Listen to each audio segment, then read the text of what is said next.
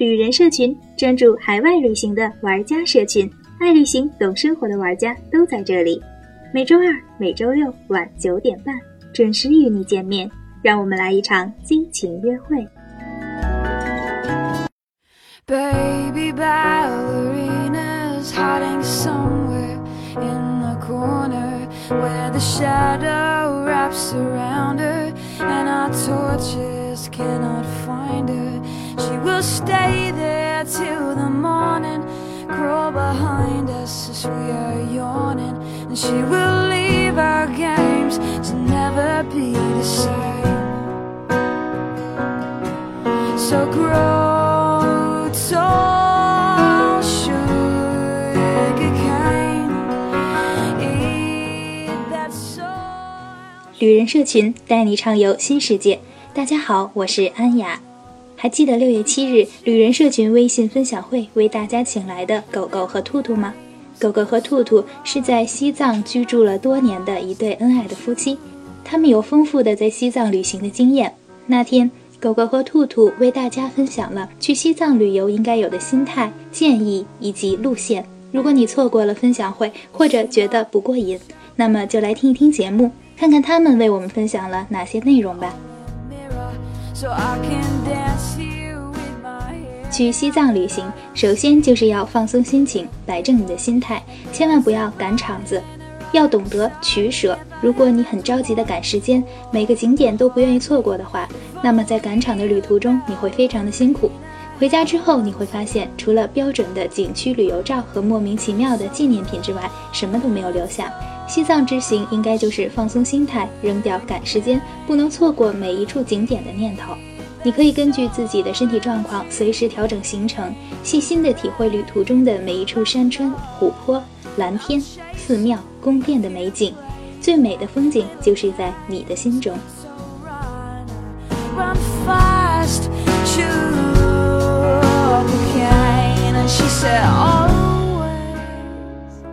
那么在去西藏的旅途中，我们对于景点该如何取舍呢？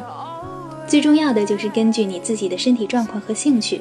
如果你的身体状况不是很好，就可以放弃一些海拔比较高的，比如说珠峰大本营或者是纳木错，转而向海拔比较低的林芝这种地方进行深度的游玩。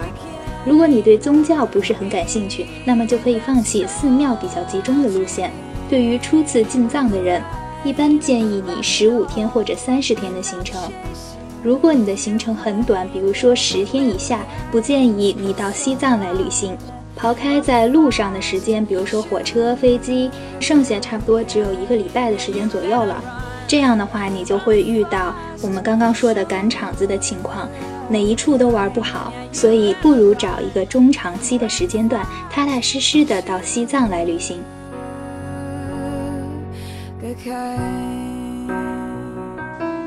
一般进藏是跟团还是自由行这个问题问的人非常的多，其实你可以采取自由行加当地散团的形式，因为西藏的景点大多数集中在拉萨周边100到400公里周围，所以大家基本上都采取从拉萨出发再返回拉萨的放射状安排行程。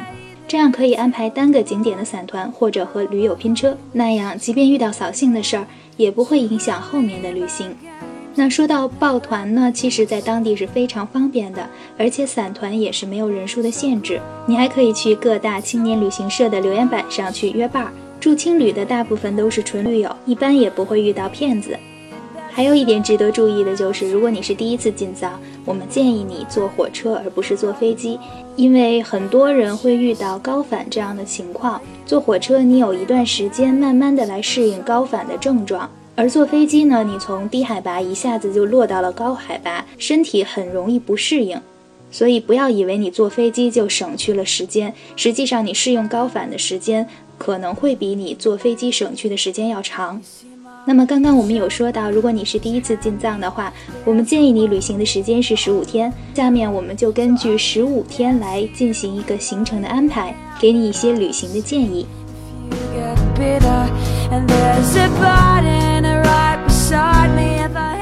在说旅行安排之前，需要提醒的就是西藏的旅行是分季节性的，每年的11月到次年的3月是淡季， 4月到6月、9月、10月是平季，7、82个月是旺季。如果遇到长假，那么也是旺季。所以呢，我们下面说的路程当中的一些花费是按照平季来计算的。在淡季和旺季这2个季节呢，价格的波动是非常大的，所以不具备什么参考性。而且在淡季，很多的景点是不能够去的。下面就进入我们15天的旅行线路。第1、第2天是坐火车进藏。火车进藏就是沿着青藏线一路开进西藏，硬卧一般是800元左右，硬座是400元左右。在路上你可以看到玉珠峰、错高湖，都是非常漂亮的。如果你是5、6月份进藏的话，途中你可以看到西西里上有成千上百的藏羚羊迁徙，这个景观真的是相当壮观。而且青藏火车线堪称是世界工程的奇迹，坐在这趟火车上面，你会有一种民族自豪感。到了第3天，一般人对高反症状就比较适应了，你呢就可以随处的转一转。第3天我们建议你可以转转八角街、大昭寺、龙王潭，另外还要去布达拉宫拿一下购票证。领取布达拉宫购票证的时间一般是从早上9点到12点，如果是旺季的话，那么你就需要凌晨去排队了。一个人呢用身份证可以领4张，如果你有老年证或者学生证是可以优惠的。在当天的下午，你可以去博物馆转一圈，博物馆周1是不开放的，其他的时间是免费开放。博物馆里的转经道有接近2000个转经筒，随着长长的甬道和藏族人一起转经是非常美妙的体验，身带着也可以感受下藏族人特色的露天甜茶馆。博物馆还可以给你科普一下西藏的知识，让你后面的行程更加的丰富。需要注意的是，转经一定要顺时针转。到了第4天，你就可以去参观布达拉宫了。布达拉宫呢，一般是走马观花的看一看，因为实在也没有什么特别可以赏玩的地方。下午你就可以去哲蚌寺或者色拉寺看一看。哲蚌寺是西藏最大的寺庙，主要的看点就是后山雪顿节晒佛墙、3层楼高的强巴佛寺，还有万人超级大厨房。色拉寺就在市中心，如果你体力不足的话，可以考虑去。下午3点到5点的辩经是非常著名的项目。当天晚上你可以回到你的住处吃一顿藏家宴。需要注意的是，在这一天你就要提前去联系去纳木错的事宜了，然后就可以联系去羊湖、日喀则的2日游线路。一般在拉萨2日的门票大概总共是500元左右，吃住大概按1天100来算。当然这个是平季的价格，如果你遇上旺季的话，100肯定是不够的。到了第5、第6天，你可以在纳木错玩2天，报当地的旅行社散团就可以了，一般不超过300元。纳木错的意思为天湖，湖面上变幻莫测，看着湖景，你可以忘掉一切的烦恼。如果你有足足2日的时间活动，那么早晚的纳木错盛景和纳木错晚上的星空足够让你记一辈子。纳木错晚上的温度全年都在0度以下，昼夜温差在20度以上，所以过夜需要准备厚衣服，睡袋什么的就不用了，宾馆里房间的被子是足够的。到了第7、第8天，你可以报日喀则、羊卓、雍措2日的旅行社散团，一般也是300元左右就够了。第9到第14天呢，差不多就是离开西藏之旅，建议大家可以搭顺风车或者返程的车离开西藏，而且最好的选择是走川藏线，一路玩回成都。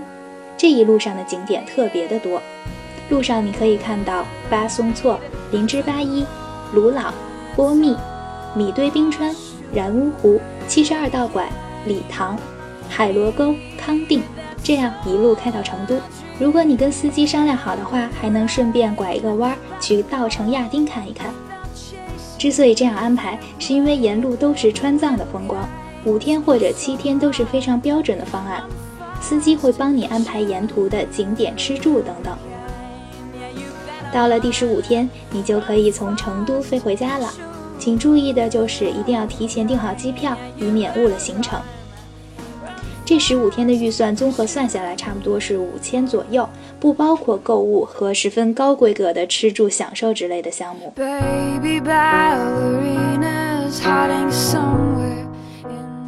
其实有人会担心自己的身体不好，或者说年龄大了，适不适合去西藏旅行。其实去西藏呢，下至刚会走，上至99都可以去的，只要你的身体状况还算比较健康就可以。比如说感冒啦、鼻炎啊、哮喘、呼吸道慢性病的人都是可以去西藏旅行的。只不过你一定要注意，不要大幅度的运动，一定要深呼吸，慢慢的走路，很快你就能适应高反的症状。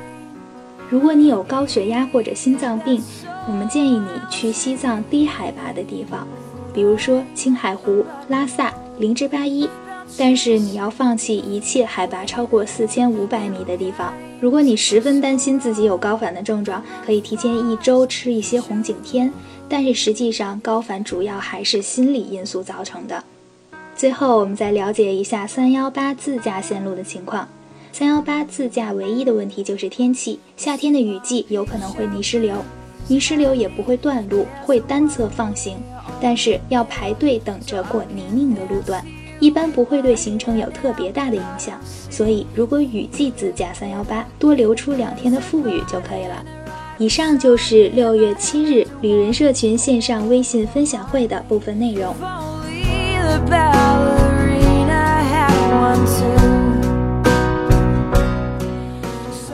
旅人社群微信线上分享会一次肯定不过瘾。